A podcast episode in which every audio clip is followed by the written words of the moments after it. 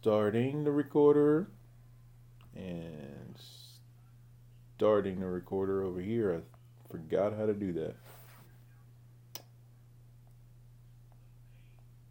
There is a button that tells me to record. Where is that button?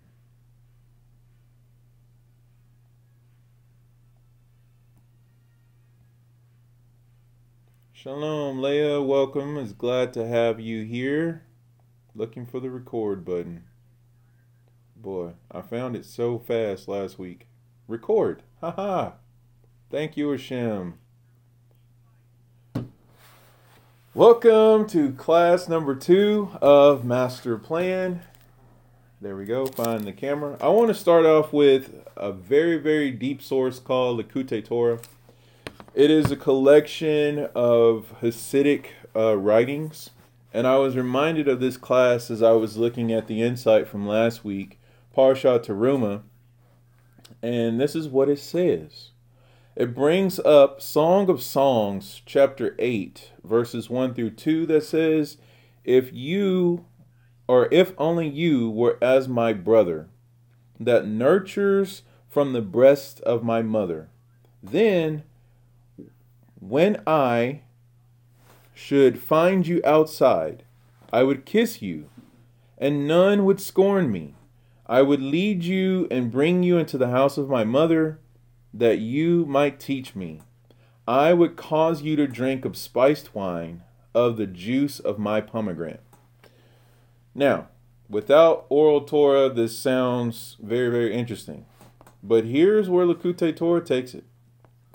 It talks specifically about this pomegranate is what I want to key on because we've been doing this kind of um, to the least of these kind of segments on master plan because I talked about how you know not everyone is a Torah scholar. Not everyone uh, prays for hours and hours and hours a day. Not anyone can or some people don't have that much of an attention span you know and that's no fault of their own uh, mostly. Sometimes we can condition ourselves into that, but on, on a general level, not talking about you know things that we've con- been conditioned in and all that kind of stuff, but uh, just going on the level of there are certain bends and certain gifts that we all have. Some of us are hands, some of us are feet, you know, the body kind of thing. So those things aren't meant to excuse observance, you know. So I hope that it's not coming across. Don't worry about studying the parasha. Don't worry about praying, but just to give encouragement that, especially when you're starting out in Judaism, especially if you just kind of feel just hard pressed uh, on a day to day basis that there's so much grace in Judaism and and that should be totally understood and I want to make sure that we know that so that we know our foundation because we can spring up from there and go as high as we want you know? So with that being said the juice of my pomegranate it says there are those whom unfortunately and again this is Likutei Torah from last week's Torah portion, Parsha Teruma, it says, There are those for whom, unfortunately, it is not possible to study any Torah at all. Such people who are sincere and good Jews, despite this handicap, also delight God. So, despite this handicap, they also delight God by their mitzvah observance. Again, go back to class one where I talked about what is the depth if you really take an in depth analysis of different mitzvot that we do day in and day out. And some of them we take for granted. And it's like we need to stop and realize what is actually transpiring when we're doing that. So here it is. It says, For it goes without saying that although unlearned, they perform all the mitzvot they know to the best of their ability. These people are compared to pomegranates, fruits literally filled with seeds, since every single Jew, no matter what their background, is simply overflowing with mitzvot like a pomegranate with seeds. As stated in the Talmud, Eruvin 19a, this is also a reason why the robe of the high priest worn while ministering in or ministering to God as an advocate of the Jewish people. See Shemot 28 33 through 35. This uh, robe was hemmed about with ornamental pomegranates. So we talk about like where the pomegranates are located. They're at the hem of the garments of the Cohen Hagadol. Remember the woman who had the issue of blood? Where did she reach? To the hem of Yeshua's garment. You know, it's totally amazing to me that no matter how high or how low you feel in Torah, you are connected and attached to the highest of Israel, which is the Kohen Hagadol, aka Mashiach Yeshua, also known as the King of Israel, because we know we have a king, a priest, and a prophet. That's Mashiach. So, with that being said, I just wanted to really encourage us that no matter where you land in the makeup of the body of Israel, you're attached to the great high priest. And I just think that is so cool, and I just realized I'm mentioning Teruma as last week's Torah portion when it's actually this week's Torah portion. So I apologize. I have began to study Parshat Tetzaveh, so that's why I feel like uh, this is a week ago. But anyway, that's neither here nor there. Back to the preface of Master Plan. Okay, so last week we got into what is Judaism, what is holiness, it was really, really awesome to come across that. So tonight, let's continue with the relevance of Judaism over the millennia, and we're going to start with page XIII, which Roman numerals, I hope, is 13. Roman numerals are not my strong point. So if y'all are in the chat, y'all can feel free to help me out. Okay, but at the bottom of the page, it talks about relevance over the millennia. It says this book is based on the predicate that the Torah, although promulgated thousands of years ago, is still relevant at the present today. True, it comes to us dressed in the garb of the second millennium BCE. Its cases often involve cows and donkeys plowshares, and millstones, it assumes that the existence of customs and conventions belonging to that far away world. So, on the surface, we look at the Torah, it's like, what in the world does donkey in the ditch have to do with how I live now? What does tithing my grain, my wine, and my oil have to do with now? I am not a farmer. I live in the city. Some of us may be farmers, Baruch Hashem awesome. But what about those of us who don't have farms, who don't grow grain, wine, or oil? Like we we go buy those things from the store.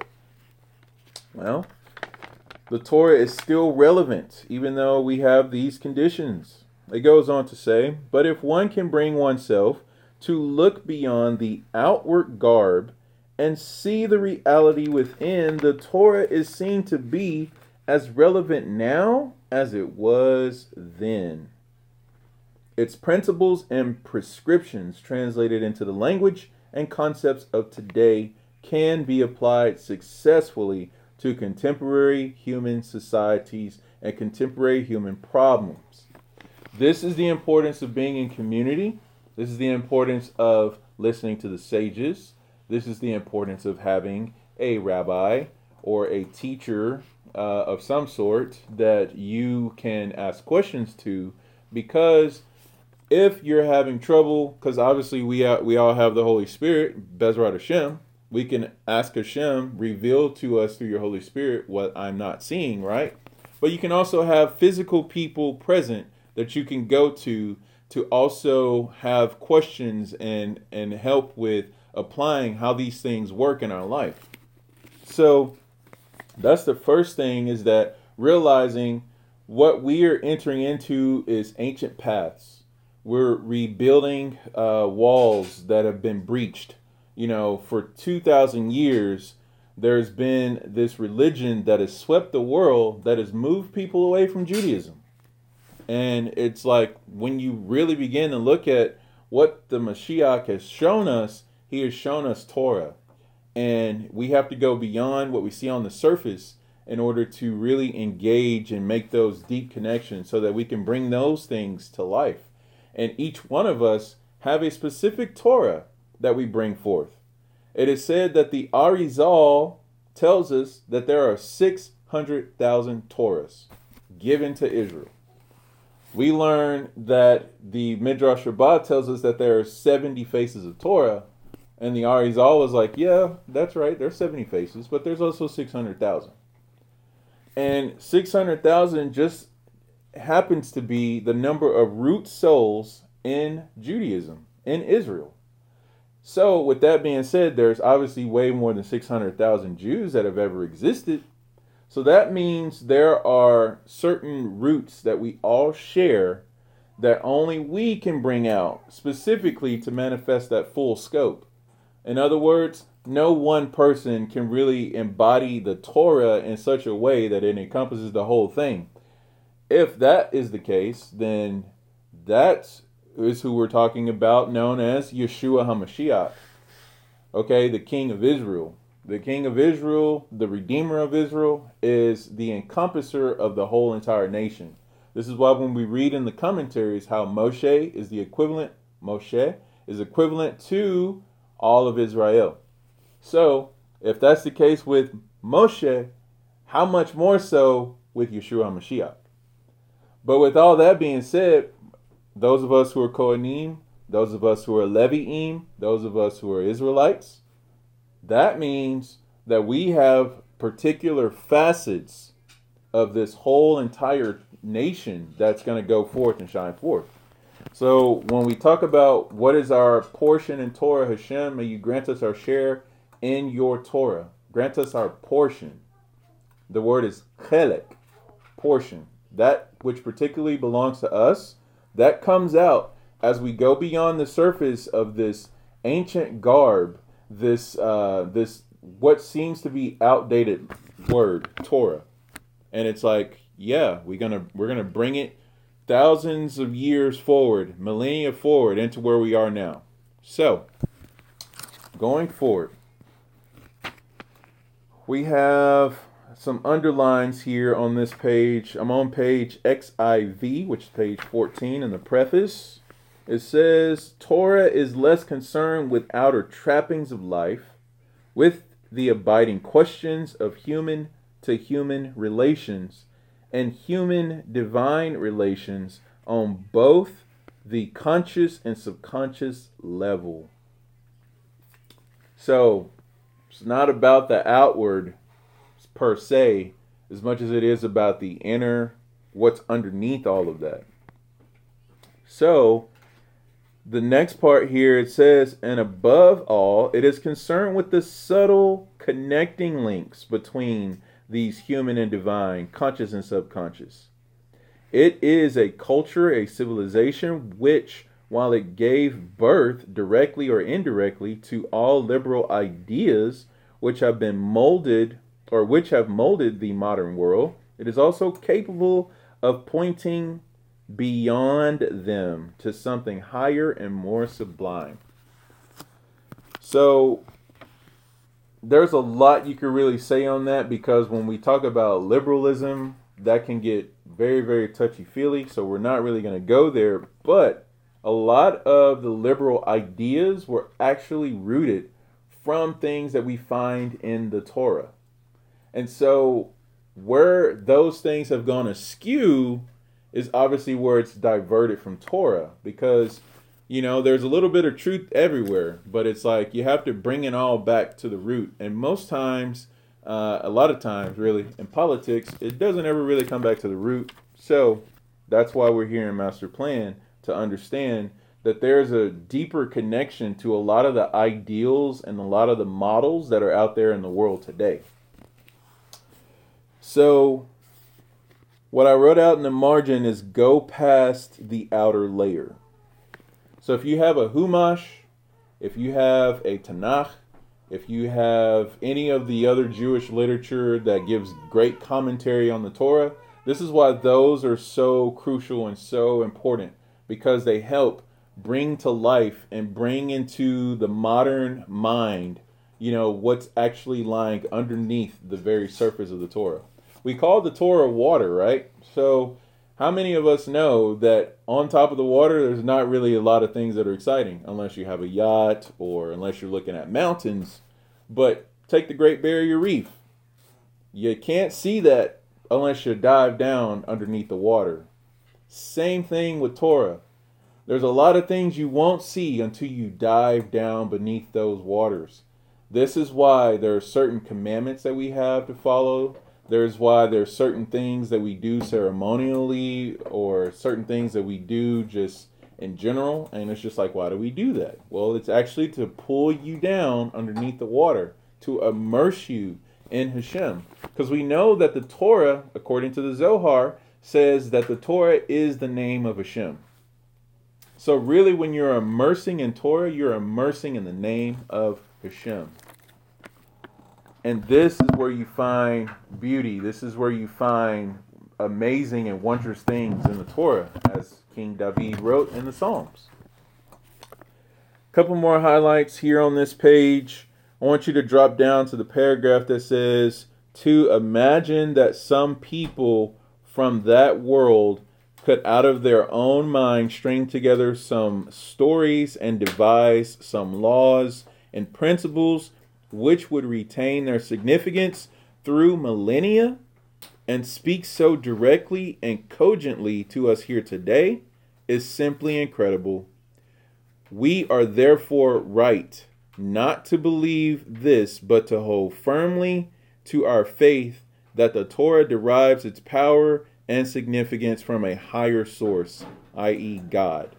So, in other words, we just talked about how this seems so far away from us, but yet, understanding all the connections that we just talked about, how amazingly accurate and how applicable it actually is to us, it's just like this cannot be man made. This cannot come from the mind of a man.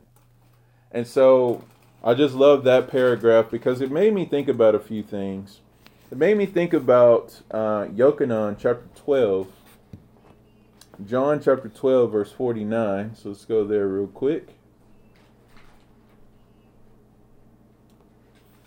It says this For I did not speak on my own, but my Father Himself, who sent me, has commanded me what to say and speak. Let's go ahead to verse 50. And I know that his commandment is life everlasting, i.e., eternal life. So, wait, there have been people who've asked Yeshua HaMashiach, What must I do to gain eternal life? What does he say? What does the Torah say? What are the commandments? What are the mitzvot? Yeshua himself echoes it here, right? He says, the commandment is everlasting life. And not only that, everything that we find in the Torah is not spoken of just because it's like, okay, we're going to do this, but because the Father Himself has commanded it what to say and what to speak. This book right here, called Handbook of Jewish Thought, I don't know if it'll focus well, but if you want to screenshot this, this is from Aryeh Kaplan. There's a section in here, I'm not going to turn to it, but it's on the Torah, and it says that Hashem dictated the Torah to Moshe letter by letter. Now, let that sink in for a second because how many letters is there said to be in the Torah? 600,000. So you mean to tell me Moshe followed six hundred and thousand commands, which is Yeshua speaking in John chapter 12, where he says, I don't speak on my own, but whatever the Father says and does, that's what I speak and that's what I do. We're talking 600,000 600, times. Like, selah for a second. Now, apparently there are not actually 600,000 letters in Torah, but when you start thinking about the letters that are missing, start thinking about the spaces, start thinking about uh, the different vowel points that we read and the vowel points that we don't read, that is also taken into account with the number of letters in the Torah, which happened off of every word that proceeded out of the mouth of the Father as he was dictating to Moshe the Torah. Also, just a little extra treat from there. It says that when we see those breaks in the Torah, where there's the different spaces or it drops down a line and starts, those are pauses where Moshe was reflecting on what Hashem just spoke. It's also when Moshe had questions to ask Hashem. So, when we really talk about the Torah and it's seeming to be not applicable, it's like, well, the only reason it's not applicable is because we have not gone beneath the surface. So we're going to encapsulate that there, put a pin in it. That's that section. So now, scheme of the mitzvot. I don't really want to go through this whole section, but I just want to break down the fact that when you go to page XV, page 15, it talks about the orders of the oral Torah because the oral Torah has its source in the written Torah, which kind of probably seems backwards, right? But guess what? You cannot have the oral Torah if you don't have the written Torah because read the oral Torah for just a half second and it's going to reference something from the written Torah. And the written Torah is the source of all comments that come out in the oral Torah. So, real quick, I'm going to read this paragraph, and hopefully, this will kind of go into the notes that I want to just kind of uh, summarize. The paragraph that starts with during the course of history. It says, during the course of history, attempts have been made to classify the mitzvot in various ways. The Mishnah Okay, the Mishnah, the first half of the Talmud, says the authoritative recension of the oral law by Rabbi Yehuda the Prince, also known as Hanasi. Nasi means like the prince of the tribe. We'll learn about them in Bamidbar coming up uh, in a little bit. Uh, it says uh, by Rabbi Yehuda the Prince in the second century CE. So, about a hundred or so years after Yeshua, we have the first round of bringing together the oral Torah, categorizing it, making it in a, a, a catalog way of us to go through it. Which means some of the drops that Yeshua gave, they're probably in there. And for those of us who've gotten to study Torah for a little bit, we found some of those. So Baruch Hashem. Goes on to say, the mitzvot in their entirety are grouped into six classes or orders. So you mean to tell me six, which is the number of man, six, the sixth day that the Torah was given, Yom Hashishi, we say, prep day. That is the oral Torah. We talk about the six directions of all creation and how, you know, there are the six remembrances that we have every day, the six constant mitzvot we have every day, all those different things. But that is the oral Torah. So there there was a saying, at least I learned back in Edom, back in church, that the Bible is called Basic Instructions Before Leaving Earth. Well, guess what? When is the day of the week that we prepare before we leave Earth, so to speak? Prep day because we go into the Shabbat, which is outside of time and space, even though we're in time and space. But think about the things that we do on Shabbat versus what we do during the week. It's a completely different thing, right? So our prep day is the basic instructions before leaving our mundane. That, my friends, is the oral Torah. The oral Torah is a literal prep. It's to prep us for the world to come. It's to prep us for the return of Mashiach. It's to prep us for the rebuilding of the Beit HaMikdash. It's to prep us for the final Geula. May it be so speedily in our days. Come on, right now. So, six orders. So that's the significance of six. You start looking at the meaning of six, and it's just like, oh, that's the oral Torah. Okay. And it says these six orders have 60 subdivisions or tractates. Now, check this out. What is 60? 60 is the letter Samech. It's a circle, it's a complete circle. So you mean to tell me that not only is the oral Torah like a prep, but it's a circle to encompass the person, Vav, man, woman, right? A upright person walking around. So within that, it's like a super suit, or it's like a big bubble. It's gonna bubble you with 60 tractates. 60 Samech, right? That letter, the number, the gematria. Samech means support. So we talk about having a crutch, we talk about having a help, a paraclete is what they used to say back in Edom.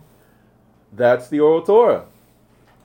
Man, Edom taught a lot of good stuff. They just got to keep keep bringing it in. Baruch Now, it says they are arranged according to subject matter. So, what I wrote off in the margins here, you have six orders, okay, for the oral Torah that breaks down into uh, 60 subdivisions. And then this was in the second century. So then from there, it, it goes down and it talks about how there were more and more rearrangements of it. So let me see here. Okay, a thousand years later, here we go. Next paragraph. It says, thousand years later, Maimonides, aka the Rambam, made a more detailed classification of the entire oral law into 14 main groups. He's like, I see your six, I bring it up to 14. and then it says, a couple of centuries after Maimonides, Rabbi Yaakov ben Asher, known as the Tur. Okay, you'll see a lot of the Tur reference, I think, in the Shulchan Aruch. And it says he confined his presentation to the mitzvot which apply at present day, i.e., excluding the laws of temple service and related topics, because we can't really do those. He reduced the main groupings to four. So it's just like, all right, 14 was kind of a lot. Let's bring it down to four. This has also happened with the mitzvot, right? 613, we're taking down to like 11, taking down to 7, taking down to 3, taking down to 2, taking down to 1. So the oral has gone through the same thing. It's it's really beautiful to think about. So that's the Tur. He brought it down to 4. Uh, and then it goes on to say, let's go down to the next paragraph. Because Horeb, remember the book Horeb I told you about by Rabbi Shimshon Hirsch? which is like the big brother to master plan. It says in this present work we we we follow in principle, if not in detail, the innovative classification. So another classification after the Tur. It says of Rabbi Shimshon, which is Samson Raphael Hirsch, in his Horeb, where the mitzvot are grouped according to function. So now we're going to focus on how do we function? And that's how we're going to categorize it. So we had six main orders, which was 60 tractates. That got regrouped into 14 categories, brought down into four. And now Rabbi Hirsch was like, let's just make this by function. So this comes in handy when you think about okay, what am I trying to accomplish right now? This is why it's beautiful to be able to go to Horeb because it's like, okay, so I'm trying to do this. And it's like, well, turn in Horeb where it talks about how to do that. For instance, um, let's go ahead with Purim. So Pur- Purim is coming up.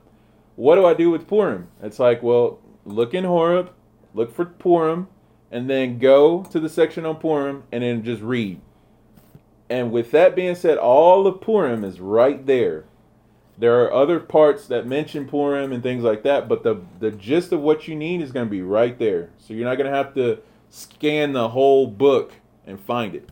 Same thing with this master plan. You can go to your appendix or Slika uh, index and look up Purim, like I'm going to do right now. Check this out. You can do the same thing in Horeb. So I'm looking in P section. Okay, Purim is 216 and 218. You mean to tell me there's only two pages in this big old book that talks about Purim, right? So 216, 218. Let's just read a little little insert real quick.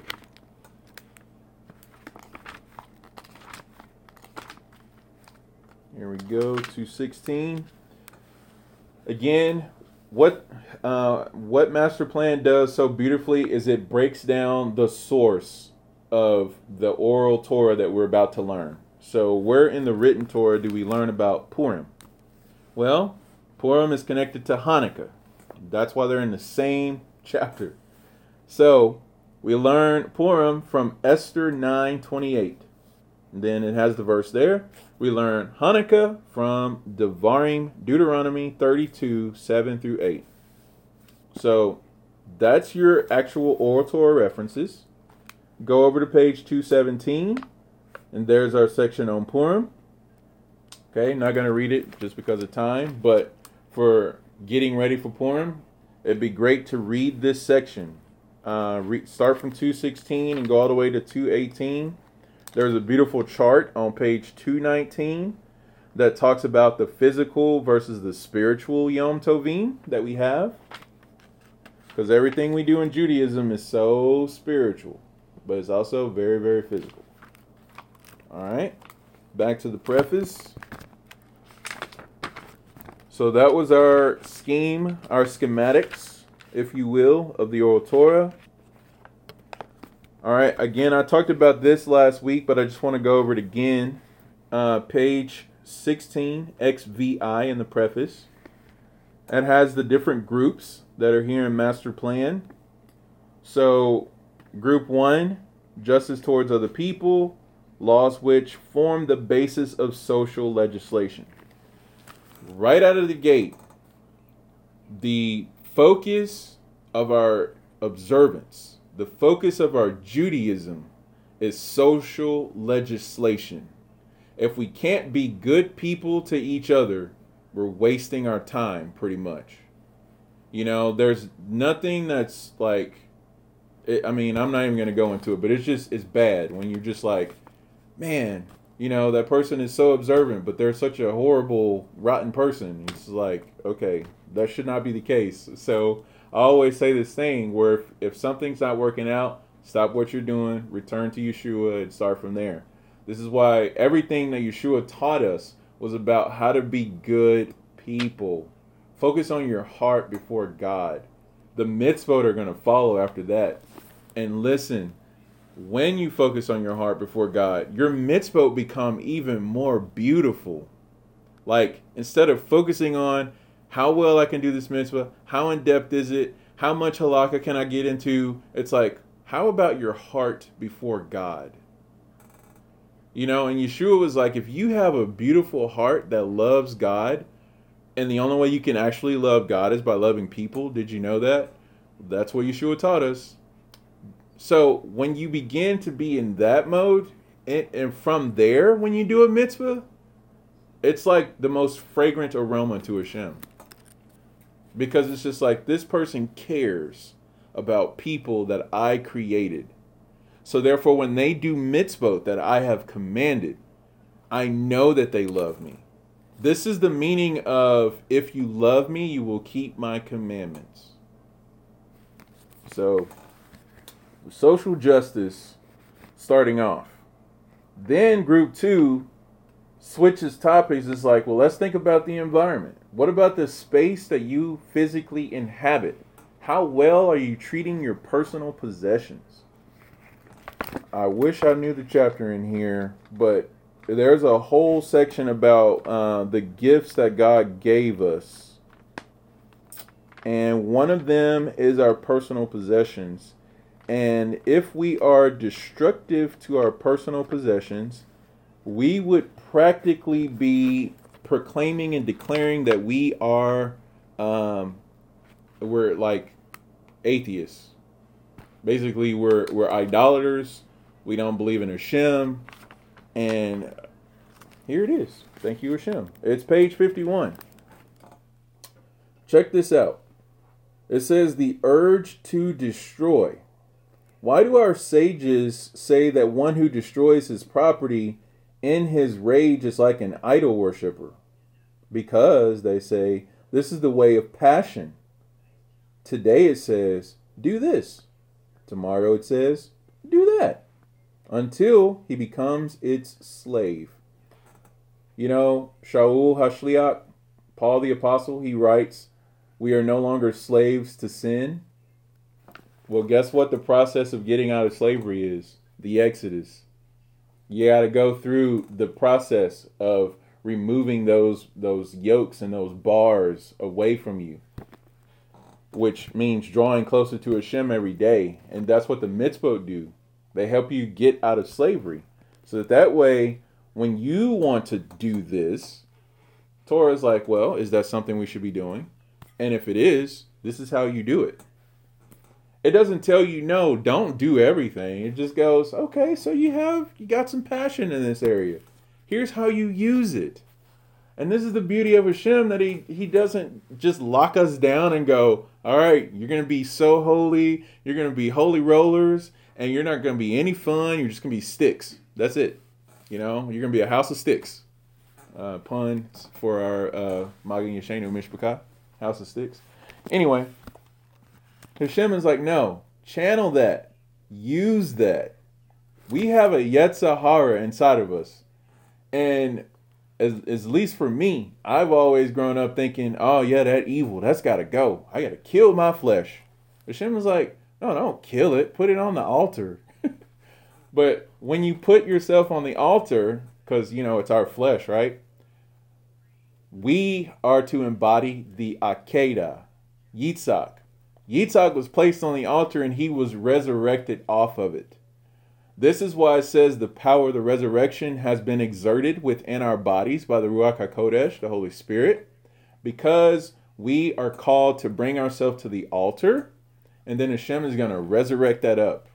And that's what happens every single time you work out your Yeshua, literally, your salvation with fear and trembling as you do the mitzvot, as you grow in your observance, as you study the parsha, as you study the halakha, as you study in prayer, you know, and things like that. You are actually bringing forth the power of the resurrection into you, and it's like flowing out. And so you're taking your Yetzer Hara and you're conditioning it and you're using it in the way Hashem wants us to use it. And it brings this huge amount of power it's like this passion, this fire that's added to your altar. So, page 51 still, it says, Then on, it is an easy path to even idolatry. So, if we get used to following our passions, it's so quickly to take us right into idolatry. It says, But in fact, Slika, he is already serving the most powerful idol in his inward self anger, pride, and above all, his own ego, which regards itself as master of all things. So if you have an urge to destroy your personal property and your personal possessions, you're considered to be a person who worships idols. Because you're following after your own passion, your own rage, and you're disregarding the gift that Hashem has given to you to uh, bring into the world. Here's that passage about the gift. It's actually section 3 on page 51. It says, The miser who denies himself and others and benefit of his possessions is also a destroyer. What he keeps buried and unused in his coffers or numbered bank account is destroyed for all mankind. The vice of avarice regards things as if possession was their whole purpose, while God has told us that everything is there for use, for wholesome human ends. wholesome human ends. It says, In the holy language of the Torah, there is no word for having. Now, Leah has been on this beautiful kick about finding words that don't really exist when you get into the Torah. So here's another one. There's no word for having. You can't say I have. That's ridiculous. This blows my mind. it says for mere possession. There's no word for that.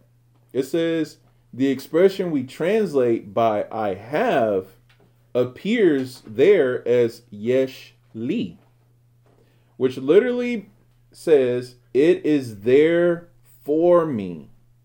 It is there for me, not for my selfish advantage, but also or but so that I can convert it into as many mitzvah fulfillments as possible. Why do you have your possessions? Why do you have different things in in your realm of management? It's because you're supposed to use them for as many mitzvot as possible. So therefore, we don't actually have anything. We have things that need to be used for mitzvot. So I was hoping that it would bring up the three gifts that Hashem gave us, but we'll have to save that for another time. But our personal possessions is one of them. So back to page 16. Coming into the home stretch here. It says that we go into group three. Again, we're in the preface. It says group three is about love and concern for the people. So remember how I told you the groups do like this one, three, two, four, and then five circles all of them. Well, we talked about just justice in general towards people. And again, this is Jew and non Jew alike, which is so awesome. But then group three, it's like, well, not only do you need to be nice to people, but here's how to um, nurture and grow love and concern for other people.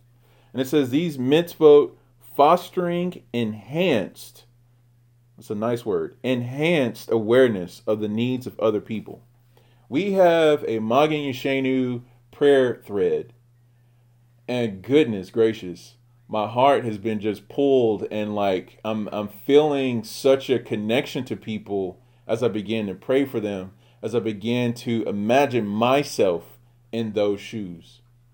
Group 3 does a lot of that in this book. It's like don't just be concerned about people. See yourself as that person. And then think about what you would want, what you would need, you know, and things like that. So you kind of begin to uh, develop this this em uh, this empathy, but you also get this in with people, and it really helps uh, bring out the fervency of your prayer, and it also connects you to that person themselves, so that you're you're able to just be more uh, in touch with them, so to speak. So that's group three. Then group four, enriching enriching the environment. So don't just be passive in the environment. What are you going to do to affect your environment? Not infect, but affect your environment. Right? And then it goes on to say, um, these mitzvot which fill our environment with God oriented activities. One of those is what we do with the lulav, which I just think is just so amazing. It's like, oh, we're just waving palm branches. It's like, no, you're bringing a deep effect to creation just by waving the lulav. So, just things like that. And group five, the inner life. Mitzvot addressed to our heart our mind, expressing an intimate relationship with God. So group five again, I want to I want to make sure I stress it encompasses the previous four groups. So as your as you are engaged with other people and the environment, how about what's going on inside? We learn about the the ark this week that it's gold inside, then a layer of acacia wood, and then it's gold outside. And this is teaching us that this is the kind of people that we need to be. We need to have gold inside, and we also need to have gold outside. So, this is how you can actually see the groups being an arc. So, looking at master plan is like looking at the arc. And then when you look at the arc, it's supposed to be a reflection of who we are. So, Bezrat Hashem, those things will uh, really help and impact us. Um, there's a beautiful section on who was Rabbi Samson Hirsch. That's really, really incredible. But uh, if I could touch on one more thing before we index our time tonight, I want to just do some puddle jumps here. So let's go to page 19. There's this thing called Kabbalah. Now, along with Kabbalah, at least in the mid centuries, there's a, a whole mystical interpretation known as Gilgul, aka reincarnation.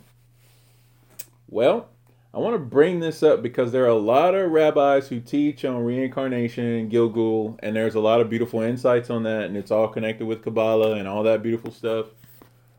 But here's what y'all need to know that that is not halakhically something that everyone is called to study, that everyone is called to have a viewpoint on.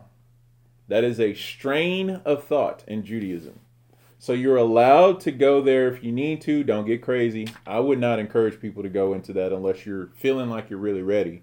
But just know, because there's been like, oh, that's not a legit teaching. We don't do that. Da da da da da. And it's like, well, that's actually a strain of thought. Which brings me to my point of Kabbalah is that a lot of people want to study the Zohar, study Sefer Yetzirah, study uh, Apples from the Orchard. Well, those books are cool. They're good. They're super deep. Uh, there's a lot of not literal things that go on in those sources. But here's where Master Plan leaves it. And this is what I want to leave it with us. It says, We have followed Rav Hirsch in omitting references to Kabbalistic interpretations. In fact, however, will be found that the symbolic explanations given of certain mitzvot often have their counterpart in the Zohar and other mystical works. We mentioned the lulav. The lulav is a very kabbalistic thing, but it's like there are there's a lot of stuff with the mitzvah that we do that are very kabbalistic, but we leave it there. We don't really try to go into it and try to teach it uh, mainstream. Like everybody's got to learn the kabbalistic meaning of shaking the lulav. It's like no, shake the lulav, rejoice before Hashem, follow the mitzvah, Boom. Baruch Hashem. So then it goes on to say, this too is not surprising when remembered that Kabbalah itself is essentially an exploration. Exploration, like the Dora the Explorer, right? I'm just looking for stuff. This is an exploration of the internal world of the unconscious mind and especially of the non ego layers of the human psyche. So I call that kaboomala because it's like this very like mystical, it's like not to be taken literal, but it's like here's some of the inner workings. It's like taking open a, uh, opening up a watch and looking at all the gears and springs in there. How many of you know? If you don't know what you're doing, your watch is broke if you open it me, I open a watch, it's just like it, throw it out, just throw it away. We're done. Kabbalah, same way. Be careful. All right. Let's go ahead to Torah and Derek. Uh, let's go to page XXII, page 22 fitting that we'll end on page 22. There's 22 letters of the Hebrew alphabet. Come on. Okay. In Horeb, it's the last paragraph at the bottom of 22 in the preface. Hirsch included a considerable amount of halakhic detail. In the present volume, Master Plan, this has been drastically curtailed. so, as you're reading Master Plan, just know this is the like summary or cliff notes of a lot of halakhic detail that's brought down in Horeb. Okay, this is another reason why I recommended this book is because this, like, I forgot to mention this on my front little end cover. I wrote a quote. It says, "Teach according to the ability to learn. In a nutshell, if you want to study halakha, you don't have to go out and get the shulchan. You don't have to go out and get the Talmud. You don't have to go out and get the Mishnah, Mishneh Torah from Rambam. You don't have to go out and get the Mishnah. You can get things like Master Plan. You can get things like Horeb. You can get things like the Handbook of Jewish Thought. Here's another one to put in your grill. Jewish Encycl- or Encyclopedia of Jewish Values. Books like these bring those halakhic details into a focus that it's easily able to be engaged so that you don't have to feel like I'm combing through pages and pages of paragraphs and very mechanical talk. So that's important because Master Plan and Horeb do a great job of like, let's get into the the works of the halakha, but without being too overwhelmed. So this is a very cool path to engaging into deeper halakha. On top of that, it says in this present value is drastically curtailed. Hertz, Hirsch's youthful readers had little knowledge of Hebrew. Hmm. So I know I have a little knowledge of Hebrew. So this is great. It says, and at the time there was little or no halakhic material in German. Talk about being assimilated in the culture a lot of us cannot read Hebrew, and it's just like, can we get some halakhic stuff translated in English, please? And it's like, sure, I'll give you a couple of volumes of the Shulchan. It's like, that's the Kitzur. the rest of it, you got to read Hebrew. It's like, okay. Anyway, it says, apart from this, or apart from its other important functions, Horeb was in fact used for a long time also as a textbook of halakha. I'm going to jump down and says, We have therefore concentrated on the main aim, which is the presentation of Torah as a coherent and meaningful scheme. The bibliography lists books available in English which treat the topics referred to at greater length. A little bit down at the end of this section, it says, It is hoped that this will illuminate the real life application of principle behind the mitzvot i.e., Torah be derech, Torah in the way. Everything about what we do has a real life application, and it's all behind the mitzvot. So we have here a concise, kind of bring it in a little bit, uh, study of halakha. This is what master plan is. So as we learn throughout this book, this is to help us safely engage and go in a, a very uh, level headed, I would say, direction of increasing our observance and uh, being more orthodox if that's the goal, you know, things like that. So, uh, that is the conclusion of tonight's class. Um, I'm going to go ahead and go through the chat. So, if you need to leave, feel free to do so. And I'm going to just make sure we didn't have any questions or anything like that before we head out. Please pray for Menashe tonight. Really not doing well. Went on to bed.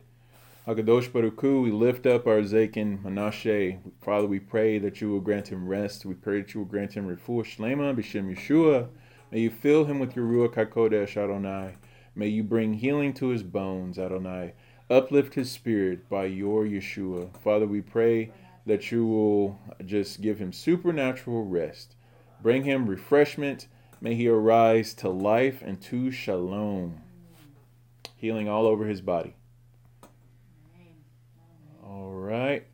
What if 600,000 for each level of 70 souls? Okay. That is that's ridiculous because you know the the cool thing is you know we think about 600,000 people right so if 600,000 people is really double or even triple quadruple that because again we all talk about the roots that we all share.